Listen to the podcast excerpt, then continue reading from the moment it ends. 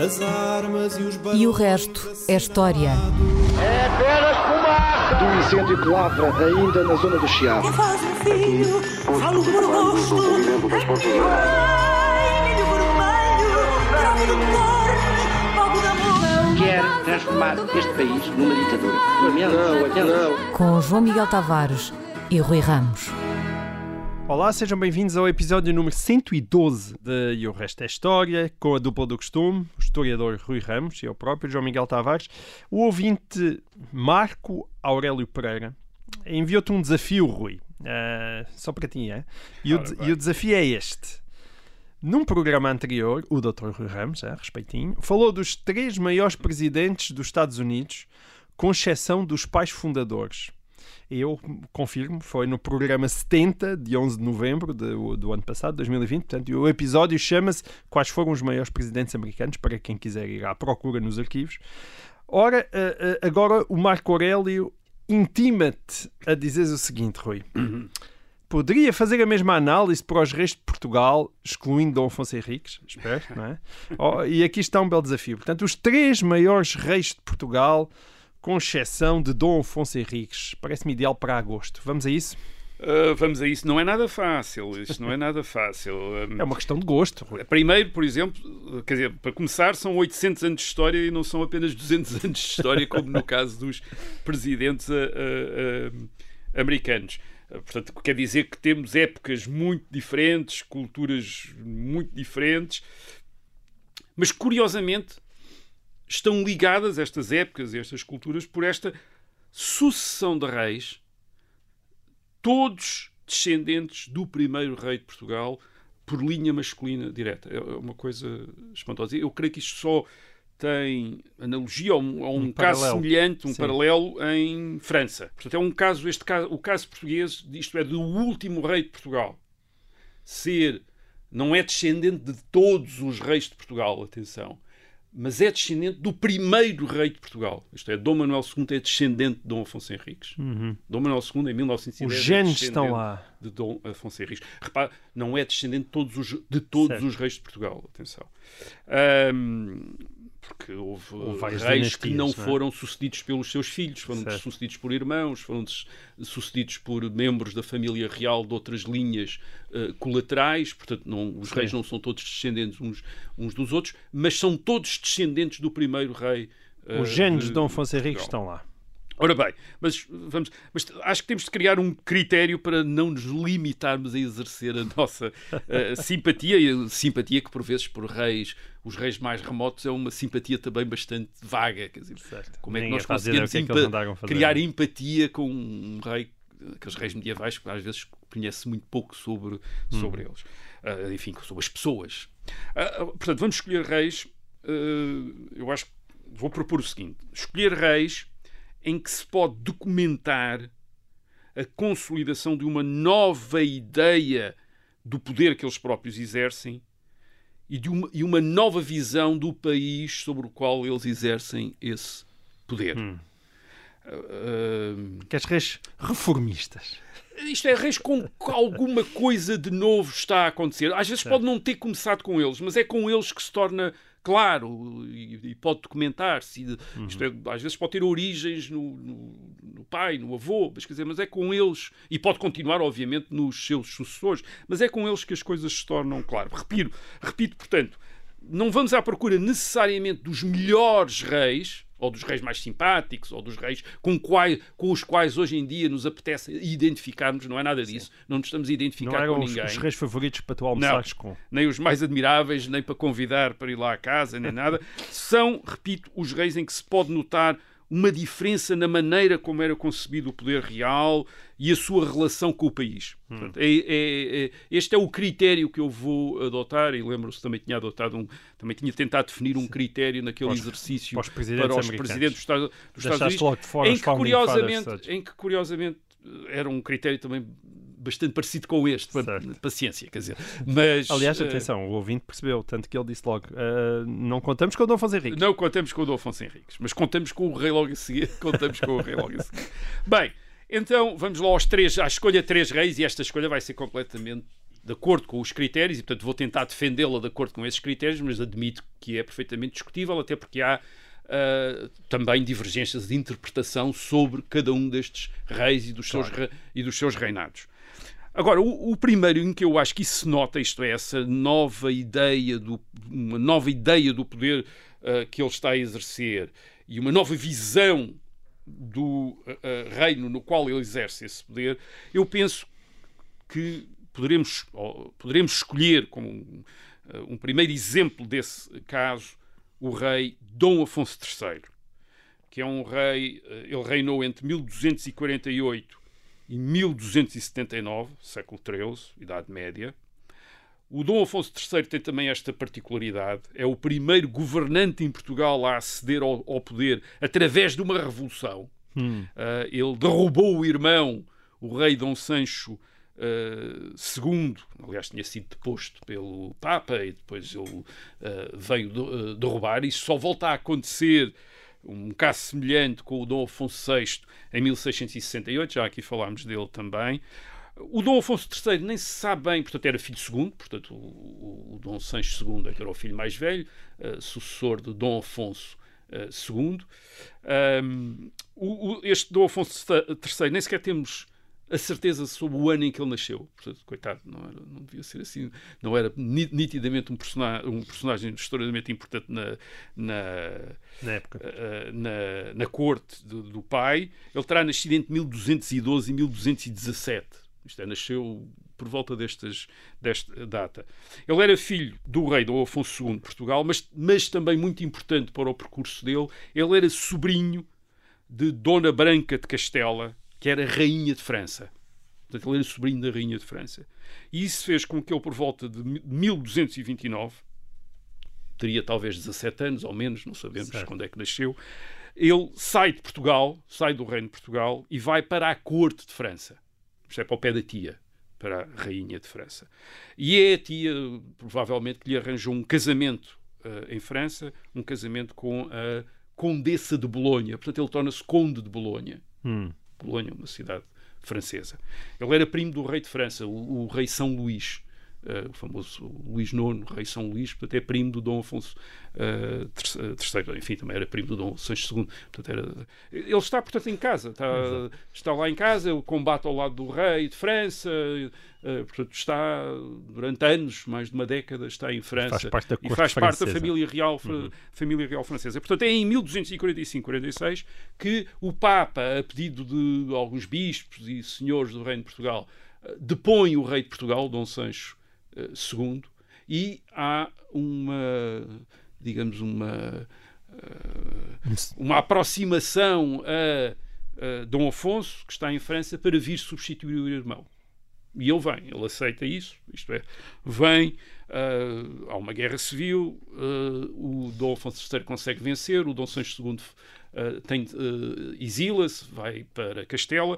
Ele inicialmente, aliás, tal como vai fazer Dom Pedro em 1668, não se intitula Rei de Portugal enquanto o irmão está vivo. Uhum. Intitula-se apenas Curador do Reino. Portanto, administrador, regente uh, do reino, tal como o Dom Pedro vai ser regente enquanto o irmão Dom Afonso VI. Isto é interessante, nunca houve dois, isto é, não haver dois reis ao mesmo tempo. Portanto, eles respeitam o título, tirando o governo, tirando o poder, mas respeitam o título de rei.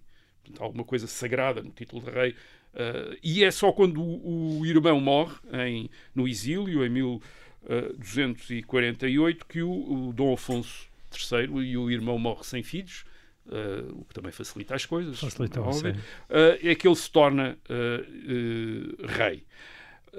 no ano seguinte a tornar-se rei, ele faz também uma coisa que é importante para a história de Portugal. Ele conquista Faro, Albufeira e Silves. portanto, completa a conquista do Algarve Uh, portanto, Estamos digamos a falar que é um século Dom... depois da fundação de Portugal, é, mais coisa menos. Coisa. Exato.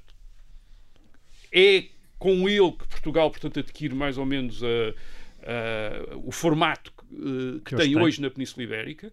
Uh, isto não foi só contra os mouros, foi também contra os castelhanos, uma vez que o rei de Castela contesta a incorporação do Algarve no reino de eh, Portugal, portanto em 1253 ele consegue, o Dom Afonso III consegue que o rei de Castelo reconheça a conquista portuguesa do, uh, Algarve. Mas mais importante do que isto tudo é com Dom Afonso III que o rei muda, que a natureza do, do poder real muda, deixa de ser o rei conquistador, que tinha sido então, até então, enquanto houve fronteira com o Islão uhum. uh, na, na, Península, uh, que os portugueses tiveram fronteira com o Islão na Península Ibérica, para ser um rei organizador do reino. Certo. É verdade que o pai dele, o Dom Afonso II, já entre 1211 e 1223, já tinha ido um bocadinho nesse sentido. Mas é Dom Afonso III que começa, que torna, que torna isso notório, que se torna mais notório.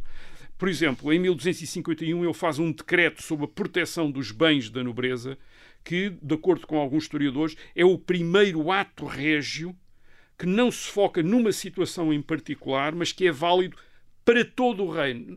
Isto é, até então, uma grande parte daquilo que nós hoje podemos dizer, eh, chamaríamos leis ou decretos, eram coisas que o rei uh, emitia, decretava, para valer numa determinada situação. Há um conflito entre este uhum. mosteiro e este nobre, e o rei diz que é assim que se deve decidir, isto é, aquela terra deve ficar do mosteiro ou deve ficar do nobre, certo. ou coisa assim.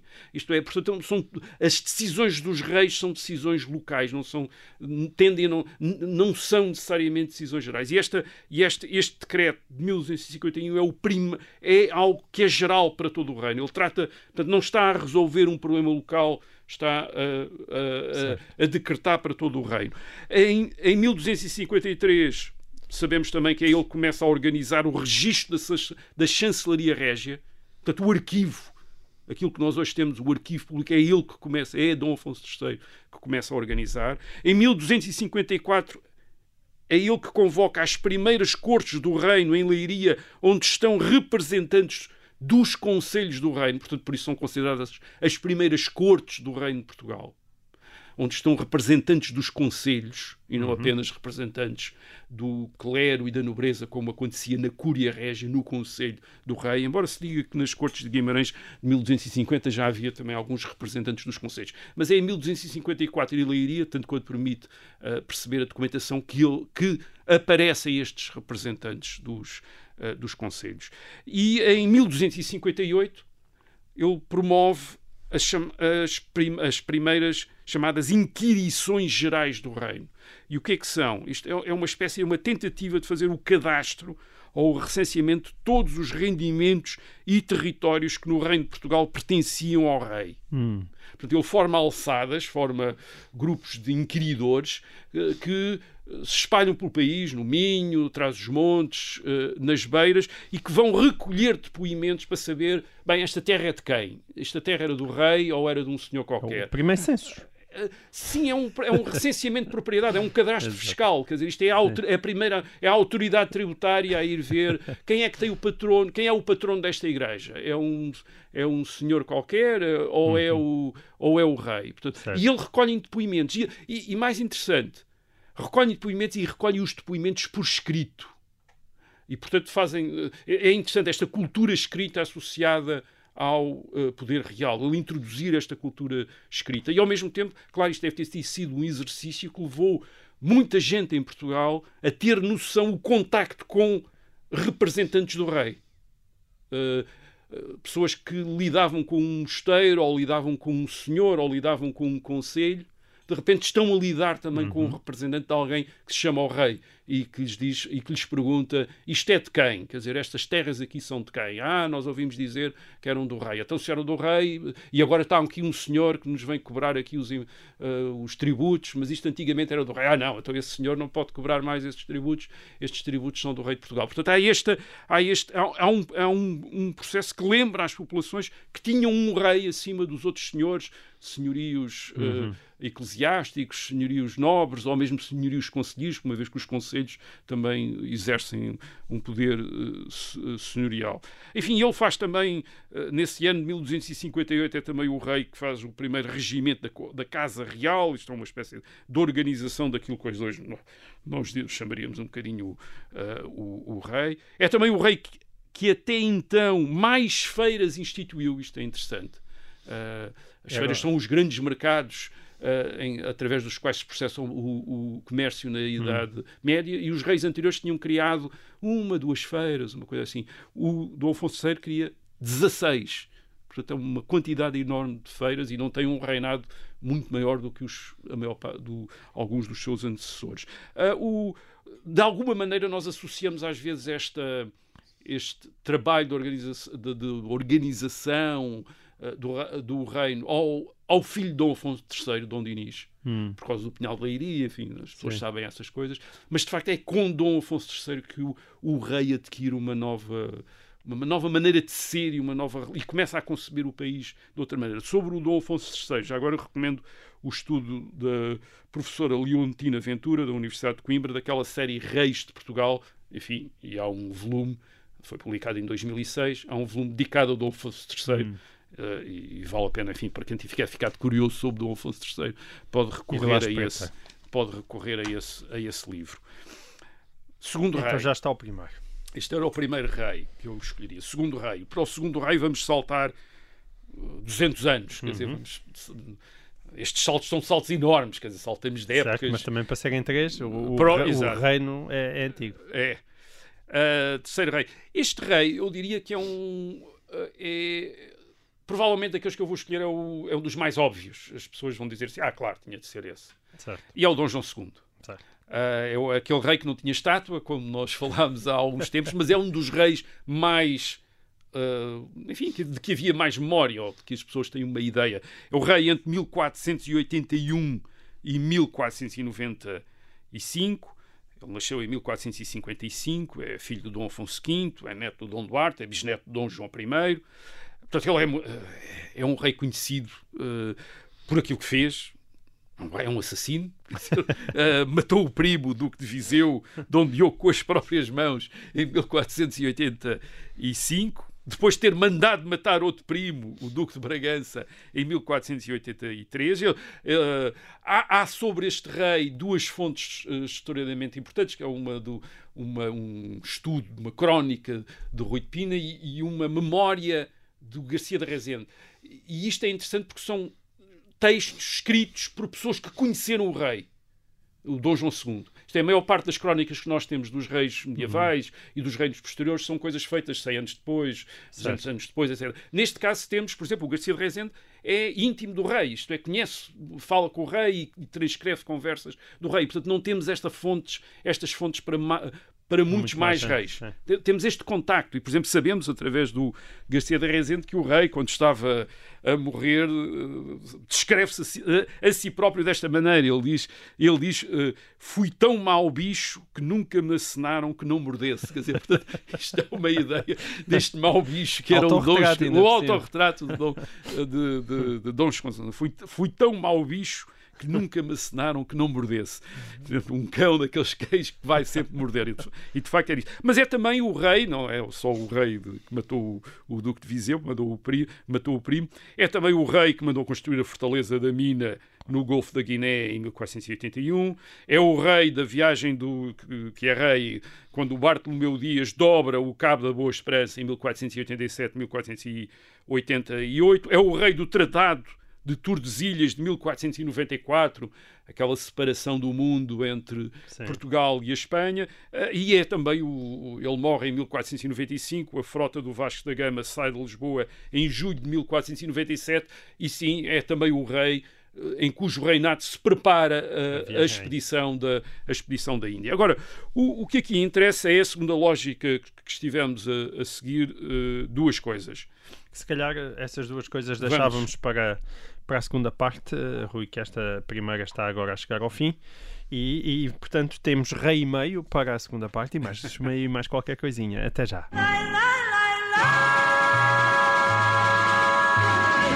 Olá, sejam bem-vindos a esta segunda parte e o resto da história. Estávamos em Dom João II, não era? Íamos dar as razões pelas quais tínhamos escolhido Dom, Dom João II. II é espetacular.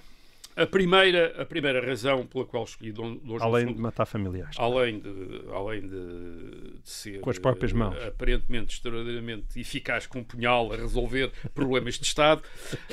Um, a primeira é a identificação do rei como um poder máximo dentro do reino e sem qualquer rival. E para perceber isso, uh, convém lembrar que uh, no reinado do pai e uh, do avô de Dom João II, tinham surgido em Portugal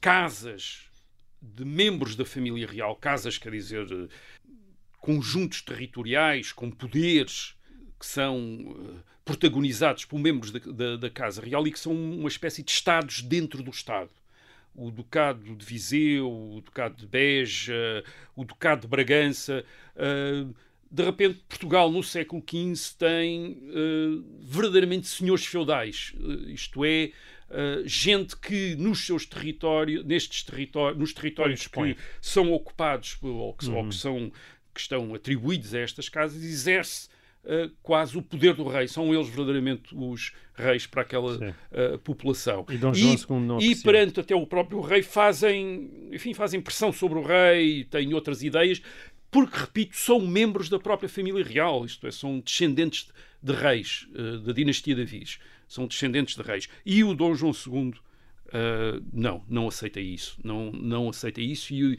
uma coisa que faz é limitar ou aniquilar o poder destas grandes uh, casas também, de familiares uh, dele e acabar com aquela ideia de que o reino é uma espécie de divisão de poder entre os membros da família real. Não. O rei não tem igual dentro do reino e não é apenas um, um uh, primos inter pares. Não. É mesmo alguém que está acima de, de todos os outros nobres, mesmo nobres associados à uh, família à família uh, real. É, isto não se exerce só contra estas grandes casas uh, senhoriais, a casa dos dos duques de Viseu de Beja, que são os herdeiros do infante Dom Henrique, ou a Casa de Bragança, que os herdeiros de um bastardo de João I, mas exerce também em uh, relação às cortes, as cortes que tinham sido muito convocadas pelos uh, antecessores de Dom João II e que Dom João II é verdade que o reinado dele é, é, é breve, 14 anos, eh, mas reúne cortes Uh, com muito menos frequência do que no mesmo espaço de tempo teriam reunido alguns uh, dos seus antecessores. Uh, e isso também é algo que vai começa no reinado dele. Isto é, no, a partir os, seu, os sucessores de Dom João II depois vão começar a diminuir a reunião de cortes cada vez uhum. mais. começa com ele, isto é, Uh, portanto, deixa de haver estes grandes potentados, ou estes grandes potentados territoriais deixam de ter o peso político que tinham tido no uh, princípio do, uh, no, do reinado de Dom João II, e, por outro lado, o, o rei vai-se, digamos, desligando de limites uh, de outros órgãos ao seu, ao seu São, poder. Mas primeiras sementes para uma visão absolutista também do, do exercício Sim, do quer dizer, o absolutismo existiu sempre, no sentido em que o rei não, uh, o rei não está limitado por um parlamento, mas o rei uh, conversa, o rei tem de ouvir, o rei tem de uh, convocar cortes, o rei uhum. tem de fazer isto e aquilo, quer dizer, e com Dom João II uh, o rei está mais solto e também está mais solto por uma outra coisa que está a acontecer no reinado de Dom João II, que é a expansão marítima. Uhum. A expansão marítima ao longo da costa africana traz ao rei rendimentos que o tornam menos dependente uh, dos tributos cobrados no, no, reino e, portanto, da necessidade, por exemplo, de convocar cortes, uma vez que uma das razões para convocar cortes geralmente era tentar obter uh, mais rendimento com o, com, para o qual era necessário o consentimento dos povos. Quer dizer, quando o rei está a ter rendimento fora do, Uh, do território está menos tem Sim, menos necessidade de andar lá a convocar e a ouvir as, uh, uh, as população. Agora, Dom João II também é importante porque tem uma ideia de monarquia uh, da monarquia portuguesa que vai um bocado para além de Portugal. E, não, é, e não estou aqui a falar apenas da expansão marítima, já, uh, mas estou a falar de outra coisa. O rei tem mesmo aspirações internacionais. Isso já se tinha notado com Dom Afonso V. No, Dom Afonso V, o pai de Dom João II, casou com uh, a infanta Dona Joana de Castela, uma filha do rei de Castela, Henrique IV, em 1475, e proclamou-se rei de Castela. Portanto, uh, temos o rei de Portugal, pai de Dom João II, em 1465, a proclamar-se rei de Castela. Isto é, de repente o rei de Portugal já não quer ser só uhum. rei de Portugal. Isto é uma das grandes novidades neste fim do século XV. O rei de Portugal não quer ser só rei de Portugal. E isso nota-se também com Dom João II. Dom João II não se proclama rei de Castela, mas faz uma outra coisa. Casa ao filho, aliás, o seu filho único, uh, legítimo, Dom Afonso, em 1490, casa com Dona Isabel de Castela, a sucessora dos tronos de Castela e de Aragão. O que faria prever que Dom Afonso, o filho de Dom João II, iria ser não apenas rei de Portugal, mas rei de Castela e rei de Aragão, isto é, rei de toda a Península Unificada. Este é o, um dos grandes projetos políticos de Dom João II. Certo. Isto é, ele torna, ele começa a conceber, Dom Afonso V também já o tinha feito, mas começa a conceber Portugal como uma base para os monarcas portugueses poderem aspirar A a serem muito mais na Europa do que apenas reis de Portugal. Mas Isso continua. falha, é? Isso falha em 1491 porque o Dom Afonso morre num acidente eh, eh, e, portanto, liquida esse liquida no caso de Dom Afonso, eh, filho de Dom João II, eh, liquida essa perspectiva, mas continua com Dom Manuel. Dom Manuel, o primo que depois vem a suceder a Dom João II em eh, 1495, e Dom Manuel vai casar com a mesma infanta Dona Isabel de Castela em 1497. Portanto, vai-se colocar no lugar que tinha tido eh, o seu eh, parente, o eh, filho de Dom João II, e em 1400 e, ela morre depois ao, eh, em, no parto, em, mil, no, em 1498, eh, ao dar à luz o príncipe Dom Miguel da Paz, filho de Dom Manuel II, uh, Dom Manuel I, desculpa, uh, uh, o príncipe Dom Miguel da Paz, que é herdeiro dos tronos de Portugal, de Castela e de Aragão. Portanto, ele é príncipe de Portugal, das Astúrias e de Girona, que são os títulos do príncipe uh, herdeiro. Portanto, mais uma vez, um uh, infante português que pode vir a ser uh, rei da, dos, dos, três unir os três reinos da Península Ibérica. Mais uma vez, as coisas correm mal. Ele, uh, o príncipe Dom Miguel, morre também em 1500. Um, mas, portanto, o, o, e, e, como sabemos, estes jogos dinásticos acabam por vir favorecer uh, Castela em 1580 e não Portugal. Mas, mas é, é aqui, neste fim do século XV, e, penso com Dom João II, que nós podemos ver esta ideia de um poder isto é, um rei, como um poder dentro do país, mas com, com, a tratar o país como uma base para ir mais além. Isto é, os reis de Portugal a pensarem-se como potenciais uh, poderes peninsulares e, portanto, e por essa via também, Europeus uh, também. europeus. Sobre o Dom João II, Uh, ao estudo de Luís Adona Fonseca, de 2005, na mesma coleção dos Reis de Portugal. Luís Adona Fonseca é um dos grandes especialistas, um dos grandes medievalistas portugueses e, portanto, o estudo vale, uh, vale muito a pena ler este livro dele sobre Ok. o, Dom João, o Dom João II. Então, e agora, finalmente, o número 3? Ora bem, o número 3, temos de dar mais outro salto uh, cronológico, desta vez um salto quase 300 anos a seguir Uhum. a Dom João II, e penso que este talvez seja o rei uh, mais inesperado uh, daqueles que eu. destes três. Uh, é o Dom José. Dom José. Dom José, rei entre Tu parece apreciar 1750 gente que tem um certo gosto em, em 1750 e em despachar 1770 familiares. e sete, exato.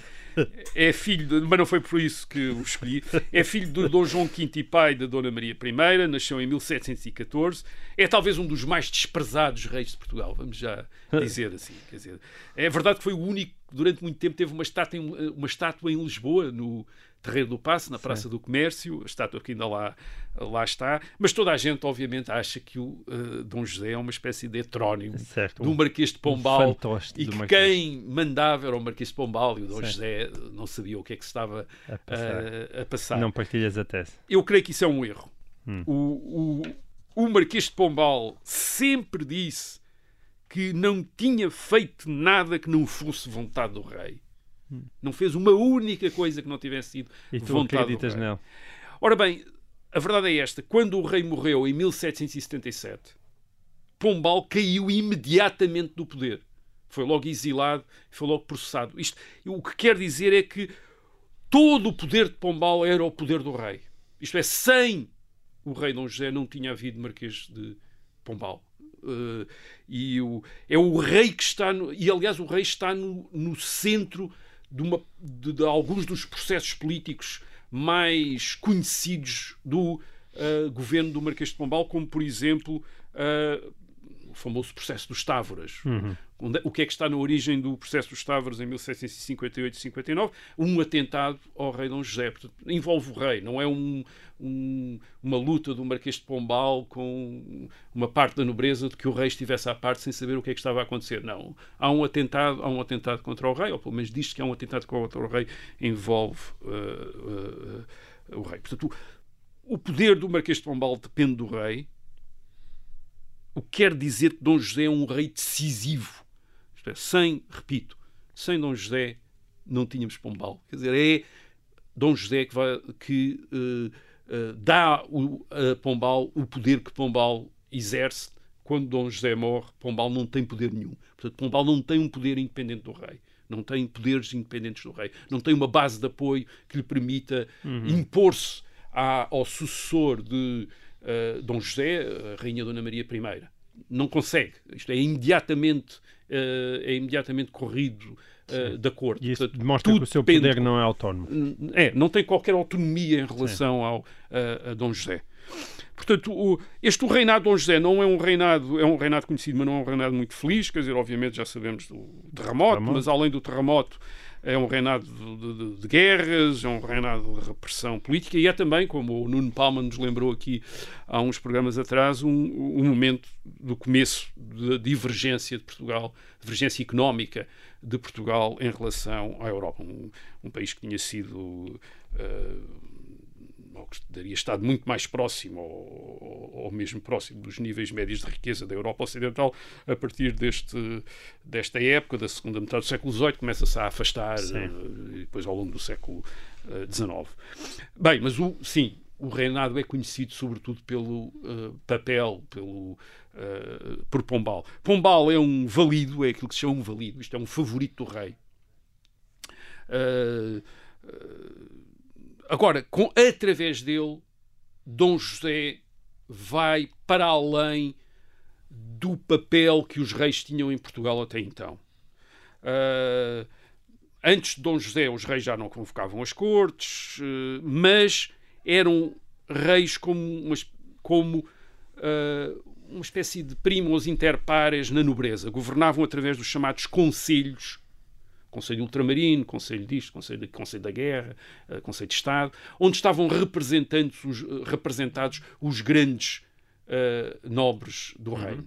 Portanto, o rei governava através de conselhos, isto é, governava quase em pequenos parlamentos, quer dizer, discutindo, ouvindo pareceres, etc. Com Uh, era a, a situação que tinha sido criada pela restauração de 1640, como aqui também explicámos. Isto é, o rei é levantado por uma série de fidalgos que depois estão associados ao poder do rei. Sentem-se com, com o direito de dizer, uh, ter opiniões sobre o destino de um reino que eles restauraram enquanto reino independente. Uh, com Dom José isso muda. O rei, através dos seus ministros e através de Pombal, torna-se o único poder executivo e legislativo com- através do seu ministro. Portanto, não governa através de conselhos, governa através daquilo que hoje já nos podemos começar a chamar um governo. Isto é, através de secretários de Estado, como uh, Pombal, secretários de Estado que têm poder acima dos, dos conselhos, que era uma coisa que não acontecia uh, uh, antes. Portanto, com Dom José surge o governo propriamente dito eh, em Portugal. Isto é um governo de secretários de Estado com supremacia sobre os vários E o que conselhos. E o que tu defendes é que essa estrutura foi criada pelo próprio. Esse- essa estrutura sem, obviamente, sem o favorecimento eh, do próprio rei não, Uhum. Não não teria isto é, o Pombal por si próprio não teria conseguido criar uma estrutura, Uhum. uma estrutura destas. O- o- o- neste reinado não muda a economia nem a sociedade, embora haja coisas importantes como a abolição da diferença entre cristãos novos e cristãos velhos, mas penso que muda sobretudo o horizonte político. Eh, como diz o, eh, o meu, o meu colega, o, o Nuno Gonçalo Monteiro, é com Dom José que surge em Portugal um, um poder político que quer reformar o país de cima para baixo. Esta é uma nova, é uma nova ideia. Isto é, já não se quer manter, como os reis até então, que era manter os grupos, eh, as- os vários grupos sociais nos seus lugares, com os seus direitos adquiridos. Não, quer mudar as coisas. Certo. E, quer, e significativamente isso aparece no meio de uma tirania que impressionou a Europa, ah, com centenas de presos. ou- este- Portugal é uma gigantesca uh, torna-se uma gigantesca prisão para muita, para muita gente e com a necessidade, isto, há, há, um, há um depoimento de um uh, jovem britânico que visita Portugal no tempo do Marquês de Pombal e que fica absolutamente impressionado por ver Pombal e os outros secretários de Estado uh, andarem nas ruas de Lisboa em carruagem com escoltas de cavalaria. Era uma coisa que não se via na Europa. Isto é, os membros do governo serem terem proteção policial, uma grande proteção, uma grande proteção policial. Portanto, a tentativa de reformar a sociedade de cima para baixo com a tirania que era uh, inevitável. Sobre o Dom José, para quem tenha ficado também uh, curioso, e sobre o Pombal, obviamente, também recomendo o estudo do Nuno Gonçalo Monteiro sobre Dom José, chama-se, aliás, Dom José na Sombra de Pombal, uh, naquela coleção dos reis de uh, Portugal. O Nuno Gonçalo Monteiro é o nosso principal historiador da época moderna e este, este livro é extraordinariamente importante para reinterpretar uh, Pombal, aliás, em alguns aspectos que eu aqui não, Uh, não referi, como a questão do iluminismo, hum. uh, enfim, não vamos entrar por aí, mas penso que Dom José, na medida em que tornou Pombal possível, é, é de facto um rei extraordinariamente importante. Muito bem. Cá temos os nossos três reis. Bom, mas na verdade o ouvinte Marco Aurélio uh, não perguntou só isso e aproveitou o mesmo mail para nos enviar mais duas perguntas. Uh, em geral, nós escolhemos só uma de cada ouvinte, mas a segunda é quase tão irresistível quanto a primeira e tem uma dimensão familiar, uh, e daí o direito à dose dupla.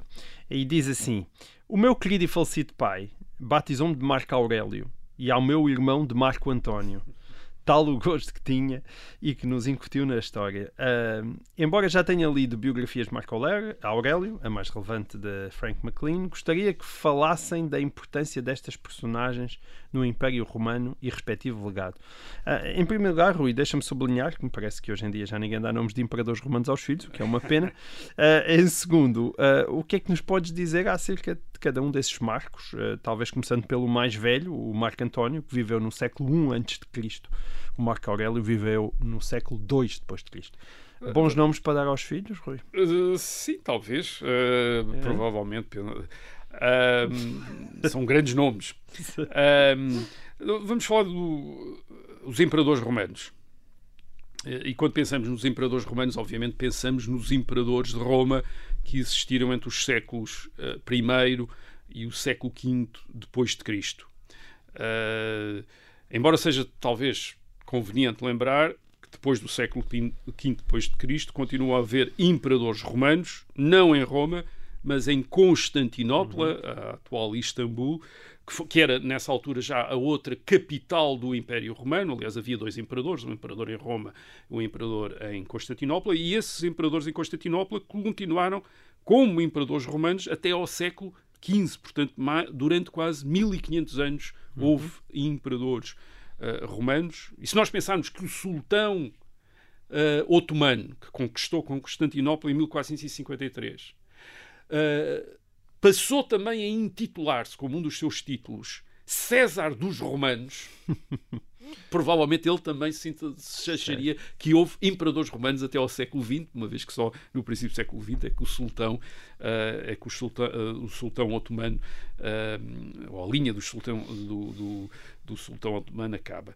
Agora vamos falar aqui sobretudo dos imperadores de Roma, que começa com Augusto, o filho adotivo de Júlio César, do século I antes de Cristo, e acaba com o imperador Rómulo Augusto, eh, deposto em 476 depois de Cristo por um chefe germânico. E, e, a ah, história dos espera, imperadores... Rui, isto, isto é só mesmo a profissional, foi uma espécie de teaser só para quem quiser depois seguir-nos em podcast. Quem está em FM, o nosso tempo uh, infelizmente chegou ao fim, mas nós cá estaremos de regresso na próxima semana. Até lá.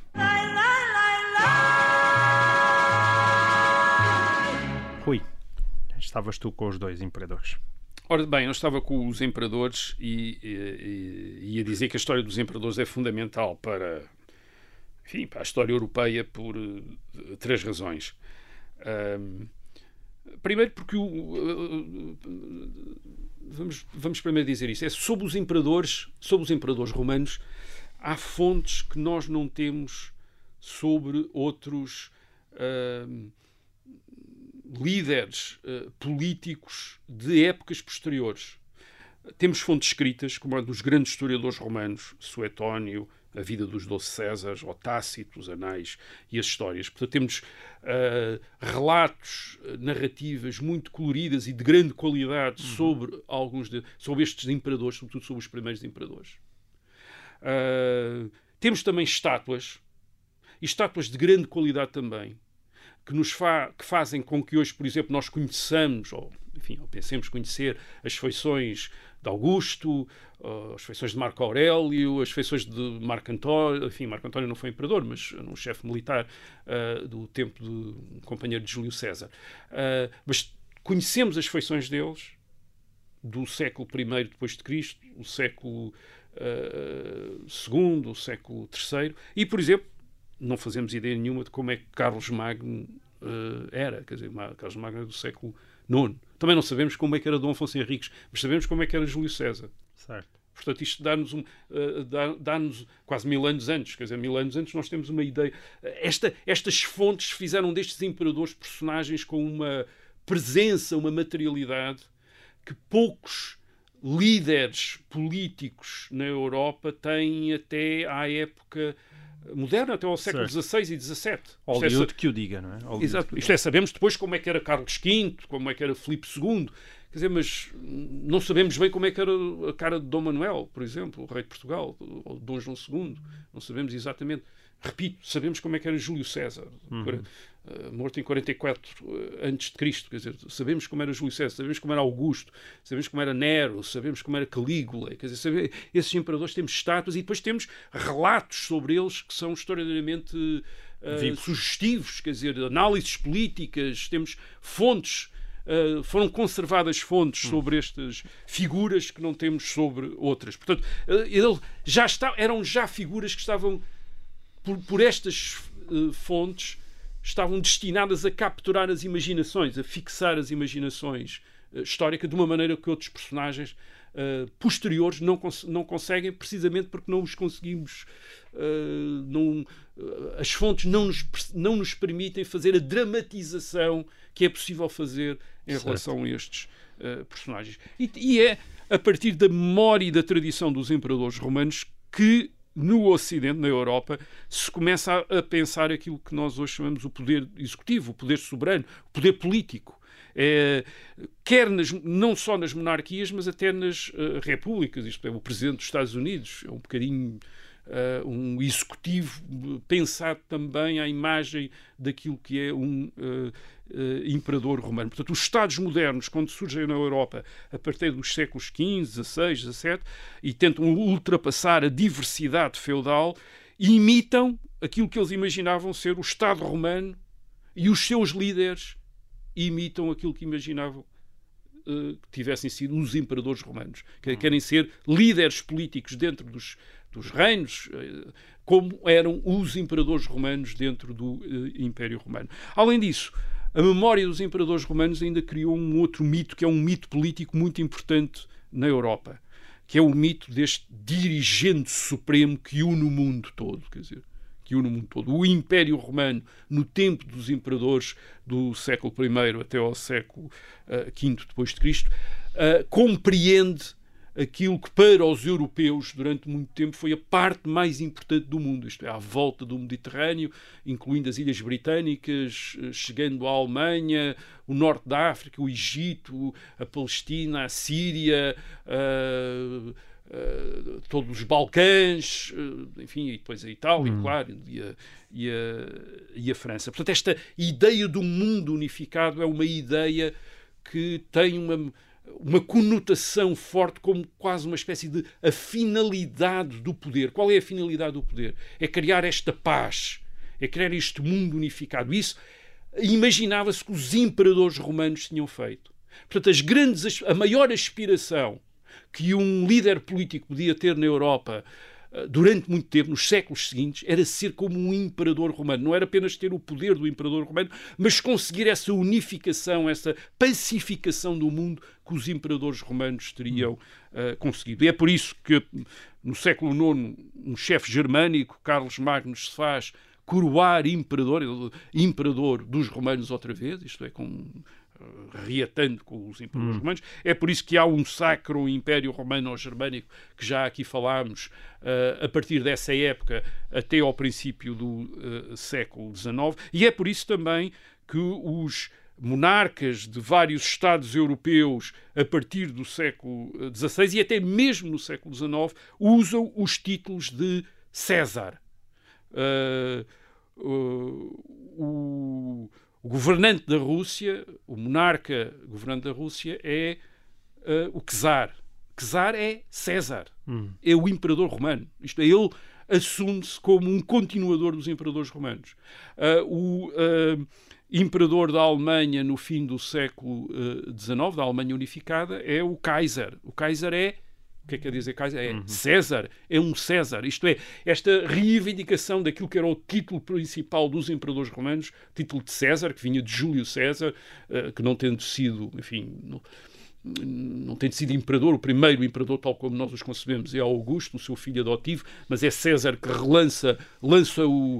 Uh, uh, uh, ou cria a situação na qual Augusto uhum. pode emergir como aquilo que vai ser o uh, imperador, e portanto o título de César é um dos títulos dos uh, imperadores, está associado, quer dizer, é reivindicado por certo. um monarca russo Uh, e muitas vezes e a própria por, iconografia, não é? E, e toda sim, as águias imperiais, uh, as águias que passam a ser, a ser uma conotação simbólica dos impérios, uh, é também das, águias, das águias imperiais.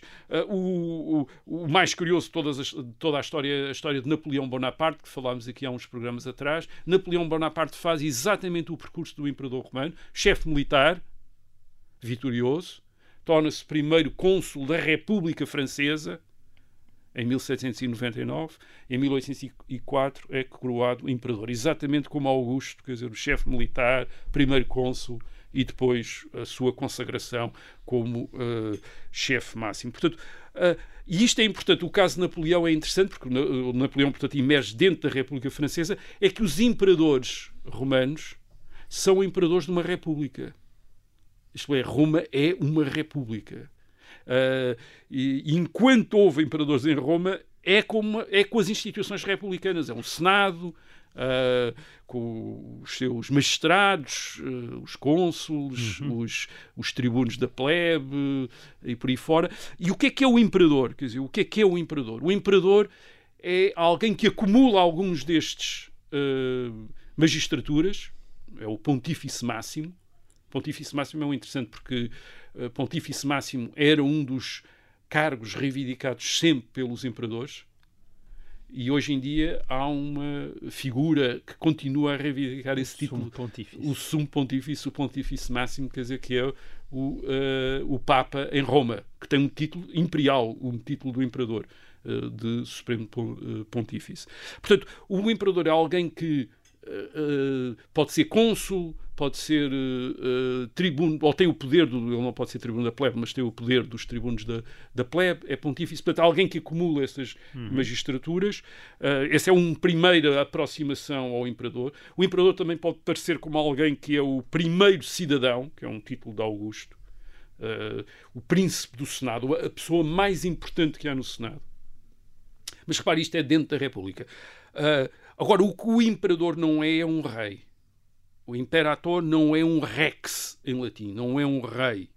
Não é um basileus em grego, quer dizer, que é a tradução de rei. Eu, uh, precisamente Júlio César tinha sido assassinado por, por uh, ter sido acusado de querer ser um rex, quer ser um, um rei, que era uma coisa que os romanos tinham acabado várias centenas de anos antes e uh, tinham se tornado uma república, um Estado livre e não queriam reis. Portanto, o imperador não é uh, um rei. O Augusto faz sempre questão de dizer não tem nada a ver com uh, reis. Aliás, a tradução em grego do imperator, uh, imperator é autocrator, não é basileus. Portanto, é aquele que governa por si próprio. não é o... Embora mais tarde depois os gregos começam a traduzir imperador por basileus. Quer dizer, mas isso é uma evolução mais tardia. Portanto, o, o, o título de imperador é um título militar Portanto, o imperador quer dizer, nós estaríamos, traduzíamos por comandante. É comandante, quer dizer comandante. É um título que as tropas dão uh, aos, aos seus comandantes vitoriosos. Hum. Imperator. Uh, portanto, havia vários generais que tinham sido imperador antes de Júlio César e de Augusto. O que é que acontece com Augusto? Augusto não deixa que nenhum general, mesmo vitorioso, seja aclamado como imperador. O único imperador é ele. E, e reivindica-se isso para ele plenamente e para aqueles que lhe vão uh, suceder. E isso acho que indica bem o que é que verdadeiramente é o imperador. O imperador é um chefe militar é o chefe das tropas, sobretudo das tropas que estão fora das legiões que estão fora de Roma. É isso que lhe permite predominar no governo, esse poder militar, e depois, esse, eh, e depois tenta disfarçar esse poder através de uma série de ficções constitucionais, isto é, de que é cônsul, ou de que é o príncipe do Senado, ou que é também o, o tribuno, hum. de, o, tem os poderes do tribunal da plebe, mas fundamentalmente é um ditador militar. Isto é, o imperador é um ditador militar, nunca chega a ser bem um, um monarca hereditário, isto é, não há uma sucessão, os imperadores não sucedem de pais a filhos com aquela uh, regularidade que acontece nas monarquias europeias depois da Idade Média. Portanto, há sempre um, um princípio de adoção. Às vezes pode ser o filho, mas pode não ser o filho, o que faz com que a sucessão seja sempre um caso de conflito uh, de, ou, ou, poder implicar conflito. Basicamente, quem sucede a um imperador é quem tem condições para lhe suceder. Pode ser o filho do imperador, pode ser outra pessoa qualquer, pode ter sido escolhido pelo imperador, pode-se ter uh, aclamado a si próprio. Portanto, não há aquela regularidade uh, dinástica. E. Uh, a evolução depois é de facto para começar a tratar o, o imperador romano como um rei. Aliás, ele é tratado como um rei em determinadas partes do Império Romano. Por hum. exemplo, no Oriente, uh, no Egito, ele praticamente é tratado como um faraó, quer dizer, isto é, ele, portanto, ele, ele é imperador em Roma, mas pode ser tratado como rei, às vezes até como Deus noutras, noutras partes do Império, que aliás estão sob o controle dele. Agora, a principal herança uh, dos imperadores romanos, além desta noção de do poder, deste poder um bocadinho até mítico, poder unificador, o poder tranquilizador. O, portanto, ele é comandante militar e, ao mesmo tempo, uh, governa o uh, Império neste sentido. É ele que uh, trata com representantes de potências estrangeiras, portanto, é dirigem-se ao Imperador embora o imperador apareça aí como ainda como o principal do Senado, quer dizer, antigamente dirigiam só o Senado, agora dirigem-se um bocadinho ao imperador. Um, mas além disso, ele é aquele que, ouve, que resolve casos entre as instituições e os cidadãos do Império. Portanto, ele ouve petições. É isso que o imperador basicamente faz, quer dizer, é ouvir petições e decidir sobre casos. Isto é, dizer, não, que a razão é este, que a razão uhum. é aquele. Portanto, é, é, o governo dele é um governo passivo, digamos assim. É um, é, digamos que ele é uma espécie. Eu não, eu não, isto aqui é um horror que vou dizer, mas vou dizer à mesma porque pode ser sugestivo. É uma espécie de tribunal constitucional. Quer dizer, as coisas, quando não se conseguem resolver em determinadas instâncias, sobem ao comandante militar e é o comandante militar que decide quem é que tem direito a, uhum. a este território, ou, enfim, entre duas cidades que possam estar a disputar qualquer coisa, ou um cidadão que está a reivindicar não pagar impostos porque não, é cidadão de outra cidade e não paga naquela. Isto é, dirige-se ao imperador, o imperador houve o caso. Uh, além disso, está em, geralmente está em campanhas militares, quer dizer, às vezes até uma grande parte do tempo fora de Roma, uh, uh, em campanhas militares, quer dizer, defender o, o, domínio romano e a ouvir estes casos. Portanto, é, é alguém que ouve, quer dizer, é de, de, há, um, há um Há dois livros importantes sobre isso, sobre este. Primeiro, sobre a emergência do imperador, que é o do, o do Ronald Syme, uh, chamado Roman Revolution, a Revolução Romana, uh, que é sobre mais ou menos a tomada do poder por Augusto e que explica como é e porquê é que ele não quis ser um Rex e o, e o, tipo de poder que começou a exercer. Quer dizer, este, este, eh, este poder que está associado a este uh, título de uh, Imperator César Augustus, que nós podíamos de, uh, eh, traduzir como o venerável comandante César, quer dizer que era mais ou menos assim que se traduz. E, e o outro livro, que é o, uh, sobre o, o, de, o imperador no mundo uh, romano, é um livro enorme, muito grande, mas é um livro muito importante do Fergus Miller, publicado em 1975, o livro do Ronald Syme é dos anos 30, mas é um clássico é um grande clássico da historiografia, uh, da historiografia europeia, um dos, eu diria quase que é provavelmente o melhor livro de história escrito no século XX. Uh, uh, é um livro extraordinário, quer dizer, mesmo para quem não se interessa por história romana, é um livro espantoso, porque é esta emergência de um poder constitucionalmente muito difícil de definir e que o Ronald Simon analisa através das fontes, com um conhecimento das fontes da antiguidade clássica único.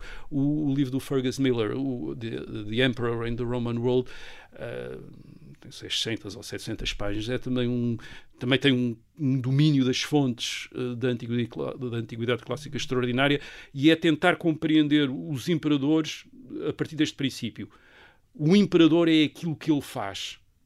Portanto, ele interessa-lhe perceber o que é que os imperadores faziam. Não lhe interessa, interessa-lhe menos os títulos, interessa-lhe interessa perceber o que é que os imperadores faziam. E isso ele chega à conclusão que os imperadores aquilo que fazem é ouvir petições, ouvir o que as pessoas têm para lhe dizer, basicamente. É isso, é, é esse o papel, o papel dos imperadores. Mas verdadeiramente são é uma sucessão de figuras que deixa uma marca enorme na imaginação política europeia e que continuam a, a, a ser um, importantes para perceber uma parte da hum. maneira como nós hoje nos continuamos a exercer, a, a, organizar politicamente. E para dar nomes aos filhos. Muito bem. Assim, além de dar nomes aos filhos. Além de dar nomes aos filhos. E assim termina esta edição número 112 do Resto da História. Até para a semana.